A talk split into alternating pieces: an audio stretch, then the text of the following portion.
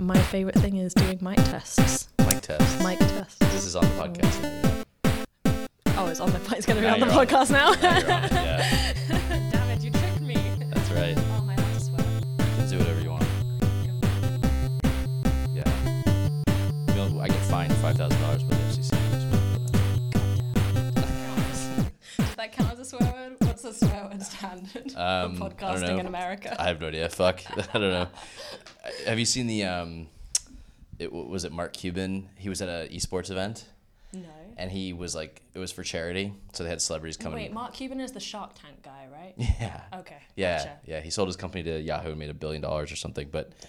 he, um, he swore, and they, they were commenting on it, and they were like, yeah, like every time you swear, like you have to, you know, it's like, it's like a ten or fifteen thousand dollar fine or something. He said, and where's that go? And he's like, to charity. He's like, so if I swear again, it goes to charity? And they go, yeah. And he goes, fuck it. Oh, that's amazing. That's pretty cool. I thought that was pretty cool. So, anyways, okay, yeah. So, um, I am I am joined here, um, by Abby. I don't know your last name. Mitchell. Mitchell. Oh, sorry. Known me okay. a whole two days, and you don't remember my last name. I am joined here by Abby Mitchell. I, I was testing. I don't uh-huh, know. Uh-huh. Anyways, Abby is the uh, what the developer advocate at I B M in quantum uh, intelligence, or what, like quantum what is it? So I, I am a developer advocate. I, I'm one of, of quite a few now. Um, and yes, I work in the quantum computing department um, at I B M. Yeah, that sounds like very impressive. I think people think it's very impressive. But really what I, a lot of what I do is is pretty much just the standard developer advocacy things. It's just our audience is maybe slightly more in that scientific domain yeah. than maybe your average developer. So, is. so like, what what is quantum computing? Like, what does that actually mean? Yeah, so um, it's, uh, well, it kind of, it depends.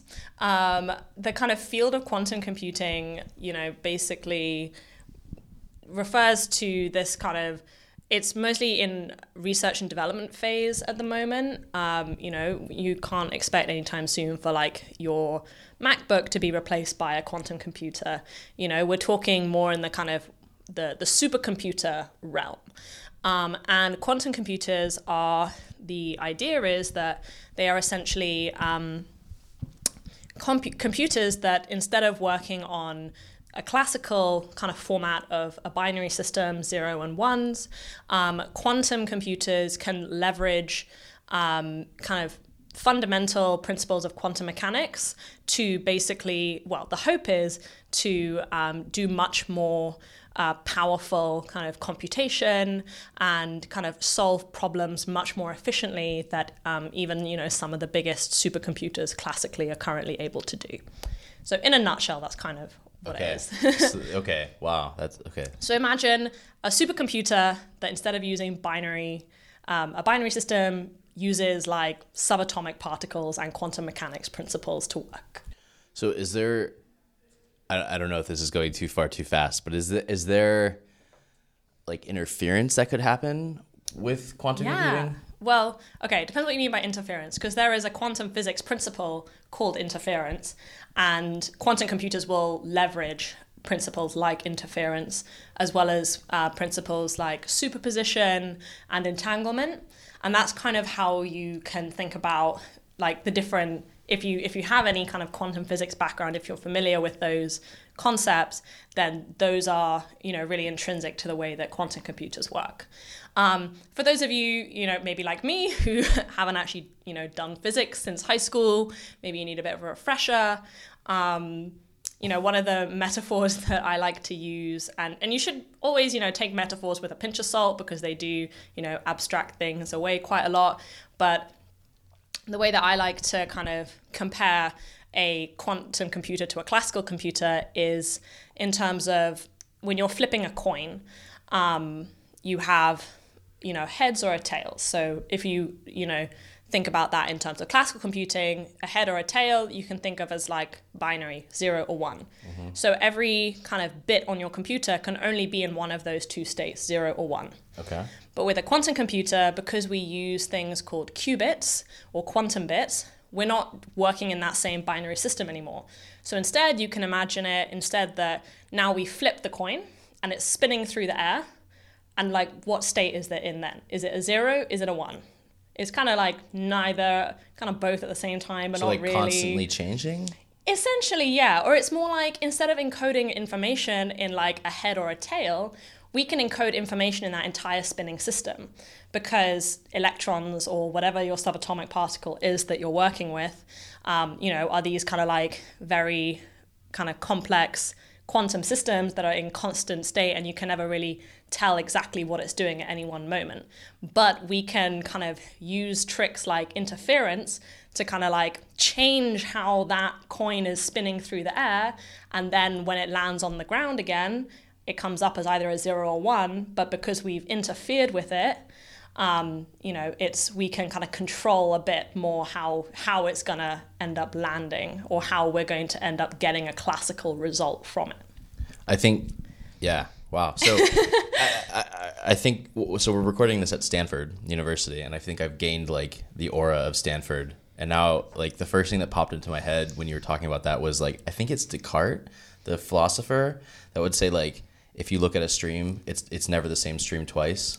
Yeah, I think I have no idea about philosophers, but that sound that sounds like someone with a fancy name like Descartes yeah. would have said. Yeah. Um. But yeah, and that also kind of, you know, almost metaphorically kind of hints at another interesting concept of of quantum physics, um, which is, do you know this kind of idea of like if you observe something, you you fundamentally change the yeah, state of the, where it's the at. Observer effect. Exactly, yes. Um, you see, you do you do know stuff. You do know quantum stuff. um, That's very, yeah, you're being very generous. Yeah, so you can kind of think of a qubit as, um, you know, when it's in this, you know, this quantum state, in this superposition state, so our coin is flipped in the air and it's spinning, um, you know, our act of, we can't observe it, we can't, you know, get any result from it until we've actually kind of like it's landed on the ground and we're looking at it. So in order for us to see it, we have to force it to resolve itself into a classical state. So in quantum computing, this is when we do a measurement. So if we have a bunch of qubits in our quantum uh, machine, they're all kind of like spinning around in this superposition state, we're interfering with it, we're firing a lot of like electromagnetic waves waves at it, putting it into funky other quantum states. The moment that we actually want to get any results out, we have to observe the quantums, we have to observe the qubits, we have to do a measurement on those qubits. And that act of measurement forces those qubits to then resolve themselves into um, a final state. And then that state we can record on classical bits. So we'll get outputs in zeros and ones. Okay. Through that. So I used to think I was smart. Um, so, okay. So, you know how some people, when they use a computer, like sometimes this is like, I don't know, my mom or friends or whatever, and like it d- doesn't work. Yeah. And so is it, then I come and I'm like, oh, I, did you push the button or did you re-? Like, is that, is there any sort of relation to like the, like, I don't know, this is, this is, this is a stretch, but like observing that, like messing up the computer, isn't it sort of inherent to like this quantum computing that just by observing it, you're going to like sort of, it's not going to work the right way? Or is that a big challenge, or is this yeah, like a ridiculous so, question? I don't know. No. So you're, you're kind of going about it in like a bit of a roundabout way. But one thing that is, you know, one thing that is clear is that these quantum states, these qubits are so fragile that in an ideal world, we would like the only influence that we have on these quantum states to be the actions that we're taking, either, you know, um, doing those operations on the qubits or to affect the outcome or doing the act of measuring.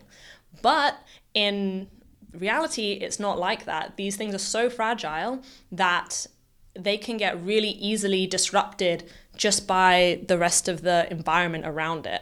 So that could be changes in temperature or, you know, a light breeze or, you know, any other kind of tiny fluctuation in the surrounding environment can have these like kind of, you know, pseudo observation effects and then, you know, cause our qubit to, we call decohere and become unusable because it's, you know, been affected by that environment. Um, and so that's why if you've ever seen a picture of a quantum computer, they're these kind of like big machines that look like fancy chandeliers inside almost. And that's because it requires a lot of um, a lot of equipment just to kind of like keep these teeny tiny um, qubits, you know, in a happy state without letting the the rest of the environment, you know, affect it too much. Okay. I, you know, like, I think one of the first podcasts I did on the show was about Kubernetes, and I thought that would be overwhelming or confusing. And this is uh, this is like a whole new level. Yeah. You're very good at explaining it, but I think it's like it takes everything to a completely new perspective and a totally new world. But yeah, but honestly, like for me, I you know I felt exactly the same as you. I didn't come from a quantum physics background. Yeah. To me, like I came to this from a very software focused background. So for me, until I started like reading code, I I even to this day when people ask me like how does a quantum computer work, the closer we get to the hardware, the like less confident I can explain how it works. But if you get me talking about the code side of stuff, then I'm like, okay, well, we have an S D K, it's written in Python. I'm a dev, I know Python. Now it's suddenly at this, you know, abstraction layer that I as a regular dev can, you know, engage with, you know, more easily. And that is kind of where my kind of role within DevRel kind of intersects with this by okay. trying to kind of demystify the science yeah. around it a little bit and open it up more to so, developers. So, okay, that actually makes things a lot more clear for me, at least. So, so you, you guys provide an I, uh, sorry an S D K, mm-hmm. and I just write a normal programming language. I just interface with this S D K, and mm-hmm. then I'm like doing quantum computing to solve like crazy ass problems, right?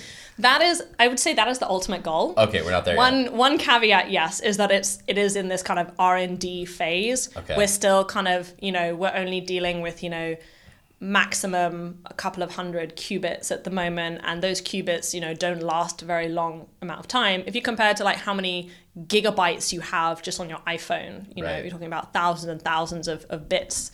Um, and, you know, for us in quantum computing, we're still, I B M actually, I think just this week announced that um, their latest processor has, I think, four hundred thirty-three qubits, um, which is a lot of qubits, but still not a lot in terms of like, what can we actually do with these machines that's useful? Um, so yeah, like ideally, yes, we want to get to a stage where sort of like the machine learning community, where like your average, um, you know, developer doesn't need to be an expert in the theory behind machine learning, but they can still, you know, use machine learning libraries right. and build really useful tools with those libraries. Right. Um, that's the ultimate goal, but with quantum computer, we're still, you know, We're, we're still developing the hardware to be right. able to get to that stage. So who, okay, two questions. One, who's making the hardware? And then mm-hmm. secondly, um, the four hundred, you said four hundred thirty, four hundred thirty-three? four hundred thirty-three, qubits? I think, okay. yes. So four hundred thirty-three qubits, right? Mm-hmm. Okay. Does that compare to a, a processor that we have today, like a standard, like, I don't know, instruction set binary processor? So you can compare sort of. We're still, we are at I B M at least operating on a, on a kind of timeline similar to like Moore's law, mm. where like every year we're doubling the amount of, of qubits that we have. Right. But I think it's not entirely like a one-to-one kind of comparison because um, for a number of reasons. The first reason is that like an individual qubit can in- technically encode more information than right. an average bit. So it's not fair to say that like, a thousand qubits equals a thousand binary bits because right. those one thousand qubits will, you know, you can store like much more um, information, like two to the n amount where n is the number of qubits actually, I think.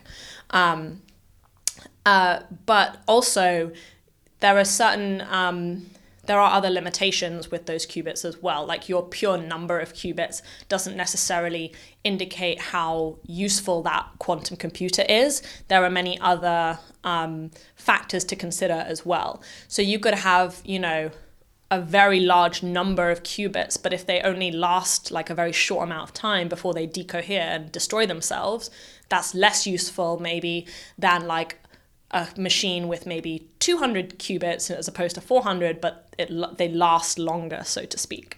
Okay. Um, so there's a bunch of different metrics, numbers of bit of qubits, I think, are like nice flashy numbers, and they are a benchmark for sure. Um, but I think also the headlines just like to have like a nice neat number, like number of qubits is something easy to, to kind of understand. So it gets stuck in the headlines a lot. But um, yeah, I would say just kind of be beware about what does that number actually mean. Right. Okay. So what I, I I've I've done a little bit of research. Like Great. If you look at my search history, it's what is quantum computing? And so the then the follow-up question to that is like what what are we using that for now? Like I read some stuff about like um, I think like protein folding or something, mm. or the, like sequencing genome or what like yeah. what are we doing now? So, this is a this is a good um, good question. Right now, like the, the, the T L D R is is not much. At the moment, we're we're really just trying to explore what is possible. Um, the way I like to think about it is, you know, if you think back to the early days of classical computing, people had no idea where we, in, in nineteen fifty, nineteen sixty, people didn't know what, you know, computers would look like by twenty twenty-two, you know. So much of that stuff was figured out along the way. And so we're still in that very early stage with quantum computers. We, you know, we don't know what, what, where it's going to go, what the eventual use cases are going to be. We're exploring different areas right now. So chemistry, for example, is a really um, an area with a lot of research going into it right now. And it's one of the ones that I personally am most excited about, um, possibly because I, you know, I'm a little bit of a chemistry nerd. I did some of that at, at uni, and that was where I first heard about quantum computers, actually. Um, and that mainly comes about because where we think that quantum computers could have potentially, um, you know, really useful applications are in those areas of science and computing where classical computers are kind of just not doing well. And chemistry is one of those areas because um, ideally we would want to be able to understand how molecules work a lot better than we currently do. And it would be great if to like understand how a drug molecule works, we didn't have to go through years of like kind of synthesis and testing and trials just to understand how certain mechanisms work. But, you know, and a lot of that comes from the fact that we don't have a lot of data about individual molecules um, already that we can just plug into an, a standard algorithm on a standard computer and figure out how it works. Um, we... because there's so many variables in that problem. If you think about even just, even just you know, simulating a, a water molecule on a classical computer is really computationally expensive. Um, and a lot of modern chemistry programs will leverage like G P Us and high performance computers, even to just like simulate very small molecules. So we very quickly hit that ceiling with classical computers where we can't simulate stuff better. Um, and that's why people are so kind of excited about the potential for quantum computing in spaces like chemistry, because quantum computers, you know, have a lot more potential to like push push beyond the current ceiling that we're hitting with classical computers, basically. Okay, so now I have so many questions. I know, that was such a rambly answer to your question. No, it's okay. So I always thought it was funny, like you, you said it was really hard, like a lot of computational power is required to like model a drop of water. And I, I remember in college, uh, I went to R I T and we had like this this glass room, which was like a little data center. And it was for like doing something with like the gravity. It was like like measuring gravity, and it was like thousands of servers. My mm-hmm. favorite part about it was all those servers were bolted to the floor. I thought that was hilarious. It was just a bit of irony. But um, I, you mentioned like like going through the tests of, of like, I don't know, a new prescription drug. And the first thing that came to my mind was like the COVID vaccine. Mm-hmm. Yeah. Was there any, like, I, I know we might be far away from that now, mm-hmm. but if there happened to be, you know, another pandemic mm-hmm. and quantum computing was so much further ahead, mm-hmm. does that mean that we would be able to make, like, a vaccine with higher trust and, like, safety a lot faster because of quantum computing?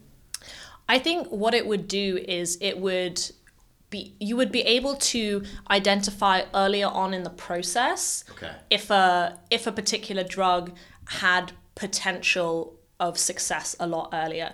In current um, kind of drug development, I think it's something like um, ninety percent of like drugs, you know, fail before they ever reach the market.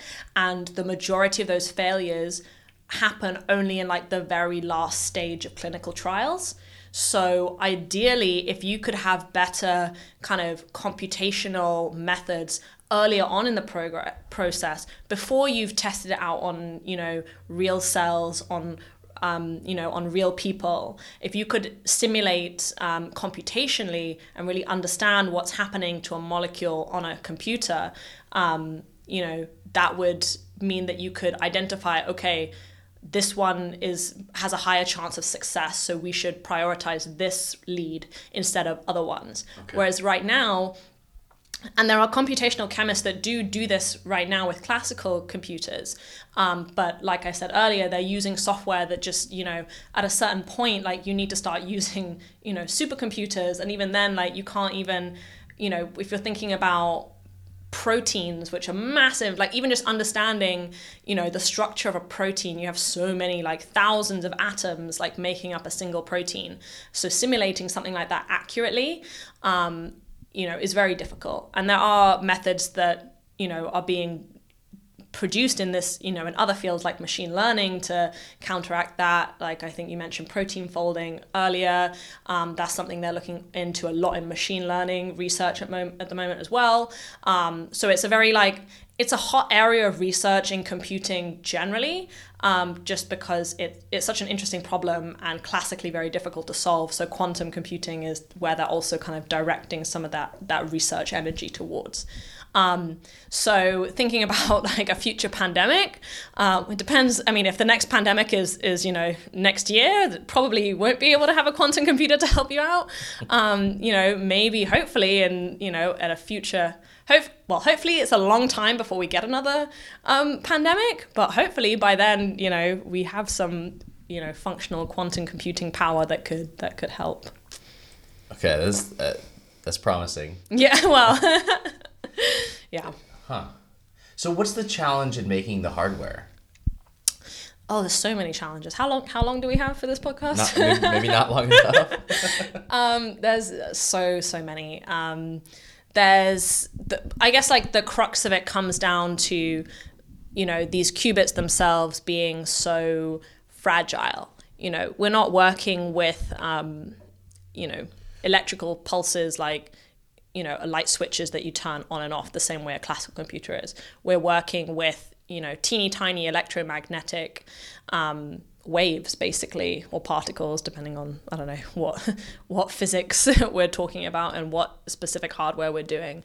But when you're getting down to that micro level, when you're when you're entering into that quantum realm where physics doesn't really work the same as in, you know, classical realms, um, then it just becomes like so much more difficult to to maintain things in that state that we want it to.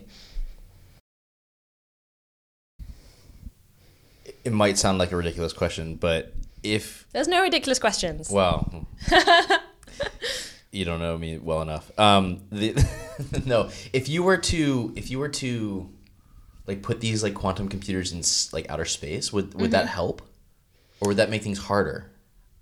I, I think that would make it a lot... Okay, oh, I see what you're getting at. Because you're technically in a vacuum, so you have less, like, yeah. other shit to I mean, deal with. You have to worry about, like, solar flares and stuff. Well, but... you have to deal with... I, there's probably a lot of other gunk in space that would make it... I think it would make it more difficult, purely because you need actual humans to, like, build the thing and, you know... plug the things in and like turn it on and off, you know, when it stops working. I, that's not how you debug a quantum computer, but I, I don't know. I'm not I'm not a hardware specialist. It doesn't work to but, turn on and off. Well, I don't know. maybe maybe they do. I wouldn't be surprised if, if some of my colleagues have had to do that a few times, but but you get what I mean. Like you need a human there to like turn it off and on again when it right. stops working, right? So and getting the humans into space and then like dealing with all the human stuff about, you know, surviving in space, I feel like that would be the that would be super difficult. So for the time being, I think keeping them on Earth is probably the best solution. Okay. It's an interesting thought experiment, though. I'm not sure. I'm gonna go ask my boss when I get back. Like, yeah. have you thought about putting it in space? Yeah, because they like they try like growing plants and stuff on the International Space Station, and they like I don't know, they send animals up there, and I don't know, but maybe we're like too, you know. you, you see get that the monkeys you... to to keep the quantum computer alive.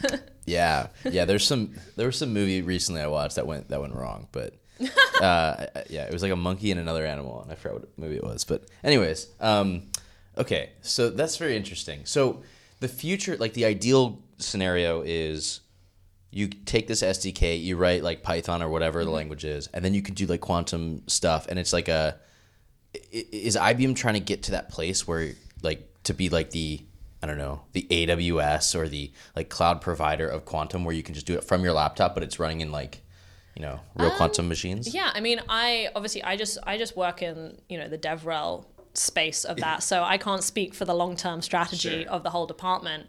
Um, but I think that, you know, ultimately where we see kind of the the development of the, the S D K is we want to get to that stage where people will use quantum uh, backends the same way, a similar model to how we currently use like G P Us, right? Like you would write your code, but then like you would just leverage like a G P U when you needed that extra processing power. And instead you would use like a Q P U, right, when you need that particularly computationally, you know, expensive work. So you would write your normal, your normal Python code, maybe you're like, I don't know, simulating some molecule or doing some like particularly intense like machine learning task or something, and like your classical machines just are not doing it for you. So then you want to call out to a a, a quantum machine to to help alleviate some of that. Yeah. Um, I think that's probably where ultimately it makes the most sense to go. But in the interim, there's a huge kind of um, you know, research community that has, you know, grown up around this. And our current plan is to, you know, we're trying to create software that is usable right now for people that are currently researching uh, quantum computers, whether that's, you know, experimenting with them to help make them better, whether it's looking into new algorithms that we could run on quantum machines, whether it's looking at different applications in industry, um, and all of, you know, there's a there's a huge community of people that are doing active research in this space, and they need software to do their research. So that's a big kind of um, area of focus right now. And then hopefully in the future, once they've made all their amazing discoveries, and um, then we can get to that model of like your average developer can use it in their regular work as well. So, so there might be a chance for me. Okay. Yeah, I hope so. so, so how many other, uh, you know, besides I B M, how many other companies or mm-hmm. like, I don't know, research like facilities or, or university, like how many people are, are, studying or building or trying to like create the future of quantum computing right now? Like who's doing it? Um, the, a lot of people. Um, so um, I don't have, I mean, exactly seven hundred twelve people. And then Joe decided to retire. So now it's only seven hundred eleven. There no. you go. Um, uh, it's hard to put an exact number on it because the field is so broad and like research, you know, kind of ebbs and flows and goes in different directions. But pretty much every kind of major tech company that you've heard of has in their R and D department some people looking into quantum computing, either from that hardware perspective or that software perspective, possibly both. There's also a lot of, um, you mentioned kind of universities, like academic institutions, where you have a lot of um, researchers, um, PhD students, um, lecturers and stuff, all kind of working towards, you know, quantum research specifically. Um, in both kind of the physics departments and the computer science departments. Um, and they will normally have like partnerships with a tech company to have access to a quantum computer, or they might um, have a quantum computer themselves installed on their premise possibly. Um, you also have kind of government agencies that are, of course, getting involved in this. They, you know, looking into like the future Um, of innovation um, and things like that. You also have, there's also a, a quite a vibrant startup kind of network. Um, they don't oh. normally operate in such like a broad stack, um, but they normally will focus on like one area, either like one specific piece of hardware or a certain type of software aspect. They won't necessarily do like the whole stack. Um, I would say I B M is probably unique and like, okay, take this with a pinch of salt because I'm at I B M, so I have to say good things about it, but we have um, the kind of the fullest stack, right? So we do hardware and we do all the kind of cloud infrastructure in between, and we do the open source software layer on the very top, and we do education and outreach and partnerships with academia and startups.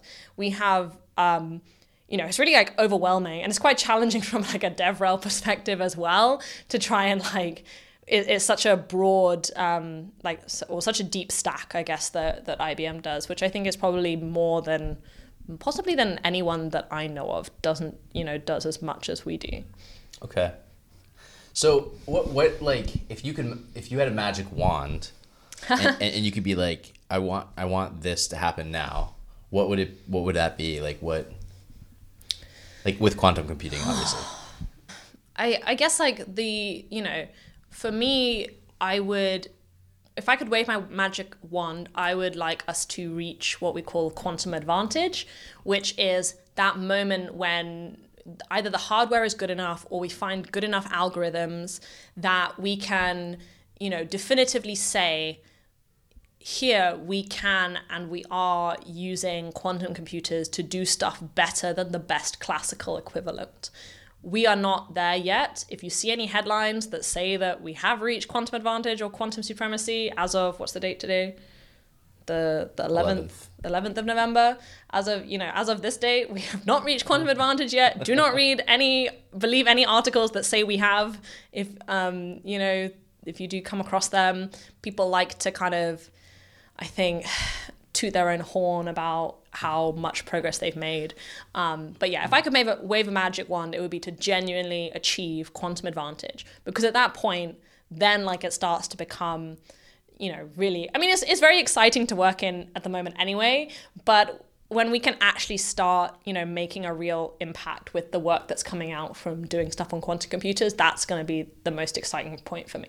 Yeah. So are, like, are, are you afraid that like, you know, the computers will take over? No, I'm more, I'm more, I'm more, um, I'm, I'm more worried that like we won't reach quantum advantage, that, that quantum computing will be, you know, like fusion, you know, something that people were dreaming about for ages and like never actually happened. Um, I don't think we're, it's going to be like that. Um, but you know, there's still a possibility, but this is a, you know, it's a research, um, area right now. Huh. So what's the biggest challenge in getting there? Like everything. There's so much. Um, our backlog of stuff to do is, is so long. um, I think that the first part is obviously that the hardware. Um, I, as a software developer, a developer advocate, can't do much about that. So I'm, you know, my hands are tied until um, the hardware becomes stable enough that we can do things. Um, but one other area is also the development of algorithms that can run on these machines um, that actually provide some advantage. Um, there are some algorithms that already exist, um, like Shaw's algorithm, like Grover's algorithm, which, you know, theoretically we say will provide an advantage when we have a certain amount of, of qubits and like a certain quality of qubits, which we haven't reached yet. But I'm think also we want to, you know, if we can find better algorithms out there that can use fewer qubits um, or, you know, approach the problems in a different way, like that could also be a path to, to quantum advantage for sure. So are people putting like, I, I'm not a hardware person. I, I Neither am I. I go to I go to the Apple store and buy a laptop. Yeah, like, literally. Like most people. But like, you know how like there's multiple multiple cores or there's like multi multi C P U computers. Is there an equivalent to that in quantum computing where they're just like chaining these things together because there's only so many qubits per mm. yeah, processor? Yeah, for sure. And that's like one of the strategies that um, I B M has. I'm I think that's what we have for. I'm not sure if it's the the latest processor, um, but but yeah. So you could like potentially like stick different um, like. quantum uh, computing kind of processes together.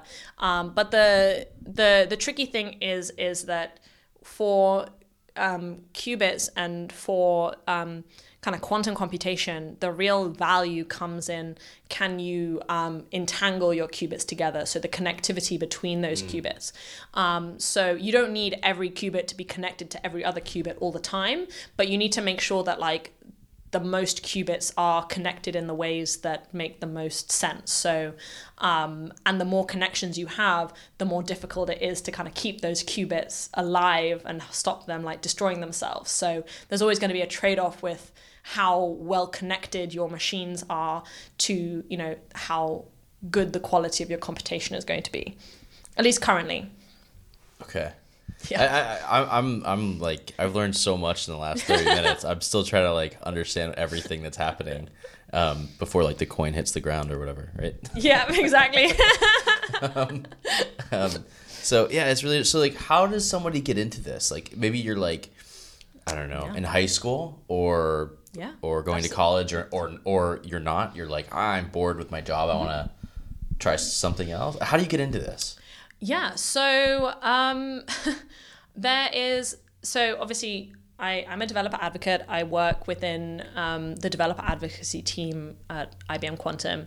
And what our team uh, works on is, is is exactly that, like a large group of the people that are our target audience are students and people trying to kind of get into this field. So we provide a lot of resources, whether it's um, online uh, textbook. We have a textbook called the Qiskit textbook. We have a YouTube channel, and a lot of that we we aim at the fullest kind of um, or, or I say like the broadest amount of audience as possible. So we produce content for that first learner. We've we've run workshops with high schoolers before. We have um, you know, student groups. We have events like purely for undergrads, um, and then we moving further towards that. If you, maybe you have a like a computer science background or a physics background, you have your bachelor degree and you're going into your master's or thinking about PhD. We have content and programs specifically for that group. So I think at, at I B M we really focus we we're really focusing on on students a lot because we want to empower the future workforce of quantum computing practitioners. Um, so there's a ton of free resources online that um, maybe we can like link in the bottom of the yeah, link in the show notes or something. Yes. Um, So you can, and, and I use these materials as well because I don't have a quantum physics background. I'm coming from the software perspective. So for me, like I had to learn what a qubit was from scratch. I had to learn, you know, what all these quantum concepts were. And one of the reasons that I was so keen to come and like move into the Qiskit team was because they produced this amazing content for people of kind of any background to really like jump in and understand stuff like from the basics, all for free, by the way. Um, and in various different formats, whether it's video or text or like uh, coding uh, labs that you can do. So we, we've got you covered. Anyone who's listening who wants to get into this. yeah, uh, I'm happy to put uh, you know any of the links or YouTube videos or whatever in the show notes so anyone can check them out. I think it's really interesting. That's, that's great that you guys do that.